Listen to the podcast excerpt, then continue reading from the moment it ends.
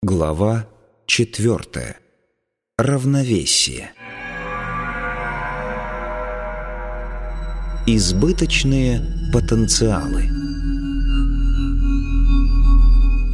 Все в природе стремится к равновесию. Перепад атмосферного давления выравнивается ветром. Разница в температурах компенсируется теплообменом. Везде, где бы ни появился избыточный потенциал любой энергии, возникают равновесные силы, направленные на устранение дисбаланса. Мы настолько привыкли к подобному положению вещей, что даже не задаемся вопросом, а почему, собственно, должно быть именно так? Почему работает закон равновесия? На этот вопрос нет ответа. Вообще, любые законы ничего не объясняют, а только констатируют факты. Все законы в природе являются вторичными, производными от закона равновесия. А он является первичным, по крайней мере, так кажется, поэтому невозможно объяснить, с какой стати в природе должно существовать равновесие. Точнее, откуда берутся равновесные силы и почему они вообще есть. Ведь то, что мы к этому привыкли, еще не означает, что так оно должно быть. Можно только гадать, каким бы стал мир без закона равновесия. Превратился бы в некий аморфный кисель или в агрессивное пекло. Однако неприглядность такого мира еще не может служить причиной существования закона равновесия.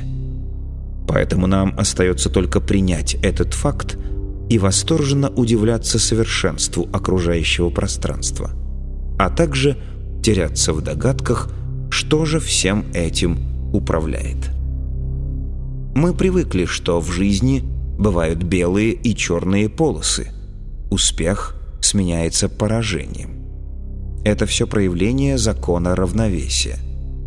Ведь как удача, так и неудача – является нарушением баланса. Полное равновесие – это когда вообще ничего не происходит. А вот абсолютного не бывает. Во всяком случае, этого еще никому не удавалось наблюдать. В мире постоянно наблюдаются колебания. День, ночь, прилив, отлив, рождение, смерть и так далее – даже в вакууме идет непрестанное рождение и аннигиляция элементарных частиц. Весь мир можно представить в виде маятников, которые раскачиваются, угасают и взаимодействуют друг с другом. Каждый маятник принимает толчки от своих соседей и передает им свои. Одним из основных законов, управляющих всей этой сложной системой – является закон равновесия. В конечном счете, все стремится к равновесию. Вы сами тоже являетесь своего рода маятником. Если вам вздумается нарушить равновесие и резко качнуться в какую-нибудь сторону, вы заденете соседние маятники и тем самым создадите вокруг себя возмущение, которое потом обернется против вас. Равновесие – можно нарушить не только действиями, но и мыслями. И не только потому, что за ними следуют действия. Как вам известно, мысли излучают энергию. В мире материальной реализации все имеет под собой энергетическую основу. И все, что происходит на невидимом уровне, отражается в мире видимых материальных объектов. Может показаться, что энергия наших мыслей слишком мала, чтобы оказывать влияние на окружающий нас мир. Но при таком раскладе все было бы намного проще. Впрочем, давайте не будем гадать, что там творится на энергетическом уровне, чтобы в конец не запутаться. Для наших целей вполне достаточно принять упрощенную модель равновесия – если появляется избыточный энергетический потенциал, возникают равновесные силы, направленные на его устранения. Избыточный потенциал создается мысленной энергией тогда, когда какому-нибудь объекту придается слишком большое значение. Например, сравним две ситуации. Вот вы стоите на полу в своем доме, а вот на краю пропасти. В первом случае вас это нисколько не волнует. Во втором случае ситуация имеет очень большое значение. Сделай вы одно неосторожное движение, и случится непоправимое. На энергетическом уровне тот факт, что вы просто стоите, имеет одинаковое значение как в первом, так и во втором случае. Но, находясь над пропастью, вы своим страхом нагнетаете напряженность, создаете неоднородность в энергетическом поле. Тут же возникают равновесные силы, направленные на устранение этого избыточного потенциала. Вы даже можете реально ощутить их действие. С одной стороны, необъяснимая сила притягивает вниз, а с другой тянет отступить подальше от края. Ведь для того, чтобы устранить избыточный потенциал вашего страха, равновесным силам требуется либо оттащить вас от края, либо сбросить вниз и покончить с этим. Вот это их действие вы и ощущаете. На энергетическом уровне все материальные объекты имеют одинаковое значение. Это мы наделяем их определенными качествами – Хорошее – плохое, веселое – грустное, привлекательное – отталкивающее, доброе – злое, простое – сложное и так далее. Все в этом мире подвергается нашей оценке. Сама по себе оценка не создает неоднородность в энергетическом поле. Сидя у себя в кресле, вы оцениваете – здесь сидеть безопасно – а вот стоять на краю пропасти опасно. Однако в данный момент вас это не беспокоит. Вы просто даете оценку, поэтому равновесие никак не нарушается. Избыточный потенциал появляется только в том случае, если оценке придается излишне большое значение. Величина потенциала возрастает – если оценка, имеющая большое значение, при этом еще сильно искажает действительность. Вообще, если предмет для нас очень важен, мы не можем объективно оценить его качество. Например, предмет поклонения всегда избыточно наделяют достоинствами, предмет ненависти – недостатками, предмет страха – пугающими качествами. Получается, что мысленная энергия стремится искусственно воспроизвести определенное качество там, где его на самом деле нет. В таком случае создается избыточный потенциал, вызывающий ветер равновесных сил. Смещение оценки, искажающей действительность, имеет два направления наделение объекта либо излишне отрицательными качествами, либо излишне положительными. Однако сама по себе ошибка в оценке никакой роли не играет. Еще раз обратите внимание. Смещение оценки порождает избыточный потенциал только в том случае, если оценка имеет большое значение. Только важность конкретно для вас наделяет оценку вашей энергии. Избыточные потенциалы, будучи невидимыми и неощутимыми, тем не менее играют значительную и притом коварную роль в жизни людей. Действия равновесных сил по устранению этих потенциалов порождают львиную долю проблем. Коварство заключается в том, что человек зачастую получает результат, прямо противоположный намерению. При этом совершенно непонятно, что же происходит. Отсюда возникает ощущение, будто действует какая-то необъяснимая злая сила, своего рода закон подлости. Мы уже касались этого вопроса, когда обсуждали, почему мы получаем то, чего активно не хотим. Посмотрим на следующем примере, как от нас ускользает, напротив, желаемое. Существует ошибочное мнение, что если целиком и полностью посвятить себя работе, то можно добиться выдающихся результатов.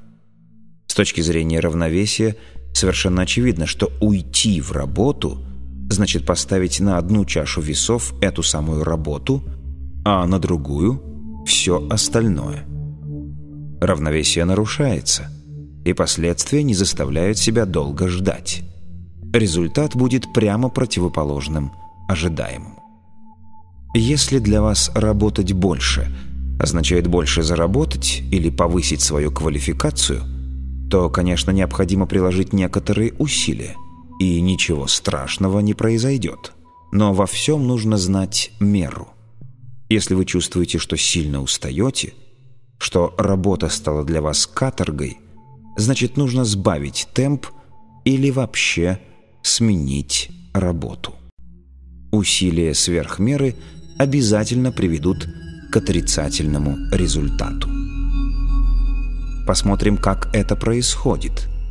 Помимо работы – у вас имеется определенная система ценностей. Дом, семья, развлечения, свободное время и так далее. Если вы противопоставили работу всему этому, то вы создали на ее месте очень сильный потенциал. Все в природе стремится к равновесию. Значит, независимо от вашей воли возникнут силы, которые будут действовать на уменьшение избыточного потенциала а действовать они могут самым различным образом. Например, вы заболеете, тогда ни о каком заработке говорить не придется. На вас может навалиться депрессия. А как же? Ведь вы принуждаете себя делать то, что вам в тягость. Разум твердит «давай», надо зарабатывать деньги, а душа, подсознание, удивляется. Разве для того я пришла в этот мир, чтобы страдать и мучиться?» Для чего мне все это? В конце концов, вы получите хроническую усталость, при которой ни о какой производительности не может быть и речи. Будет ощущение, что бьешься как рыба об лед, а толку никакого. В то же время вы можете заметить, как рядом другие люди добиваются большего, затрачивая при этом гораздо меньше усилий. Получается, После достижения определенной степени значение, которое вы придаете своей работе, начинает зашкаливать. Чем больший вес для вас имеет работа, тем больше будет возникать всяких проблем. Вам будет казаться, что все эти проблемы возникают нормально, так сказать, в рабочем порядке. На самом деле их будет гораздо меньше, если вы снизите свою планку важности. Вывод отсюда один. Нужно сознательно пересмотреть свое отношение к работе, чтобы устранить избыточный потенциал. Обязательно должно быть свободное время, когда вы можете заниматься тем, что вам нравится помимо работы. Кто не умеет отдыхать, отключаться, тот не умеет работать. Приходя на работу, сдайте себя в аренду. Отдайте свои руки и голову, но не сердце. Маятнику работы нужна вся ваша энергия. Но вы же пришли в этот мир не только для того, чтобы на него работать. Ваша эффективность в работе заметно возрастет, когда вы устраните свои избыточные потенциалы и освободитесь от маятников. Сдавая себя в аренду, действуйте безупречно. Не допускайте мелких оплошностей, за которые вас смогут обвинить в элементарной халатности. Безупречность касается ваших обязанностей. Сдавать себя в аренду вовсе не означает действовать расхлябанно, безответственно.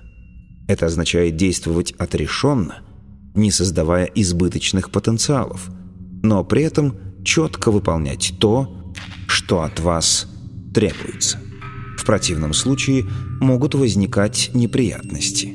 Например, в вашем окружении всегда найдутся люди, которые, в отличие от вас, погружаются в работу с головой. Они на подсознательном уровне почувствуют, что вы сдаете себя в аренду, то есть не прилагаете особых усилий, но в то же время действуете эффективно. Эти старательные особы интуитивно начнут искать повод, чтобы поймать конкурента на какой-нибудь оплошности – как только вы совершите ошибку, они сразу набросятся на вас. Ошибка будет элементарной и потому досадной. Например, вы опоздаете, что-нибудь забудете или прозеваете. Будь вы с головой погружены в работу, на ошибку закрыли бы глаза. Но теперь вас обвинят в том, что вы относитесь к работе с прохладцей. Подобные ситуации могут возникать не только на работе, но и в семье, в кругу знакомых.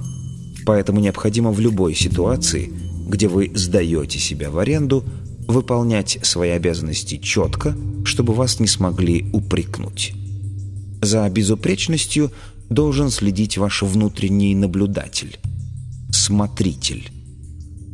Иначе снова погрузитесь в игру с головой. Внутренний смотритель не имеет ничего общего с раздвоением личности. Вы просто в фоновом режиме подмечаете про себя, что и как делаете. К этому мы еще вернемся в следующих главах.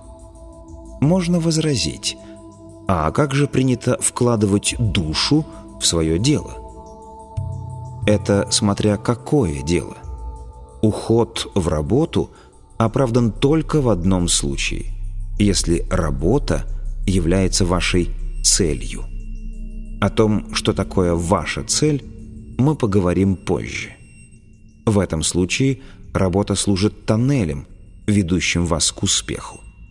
Такая работа, наоборот, накачивает энергией, дает радость, вдохновение и удовлетворение. Если вы из тех редких счастливчиков, которые могут с уверенностью сказать так про свою работу, значит вам не о чем беспокоиться. Все изложенное в полной мере относится также и к учебе. Далее в этой главе мы рассмотрим прочие жизненные ситуации, в которых создаются избыточные потенциалы и какие при этом последствия несут с собой действия равновесных сил.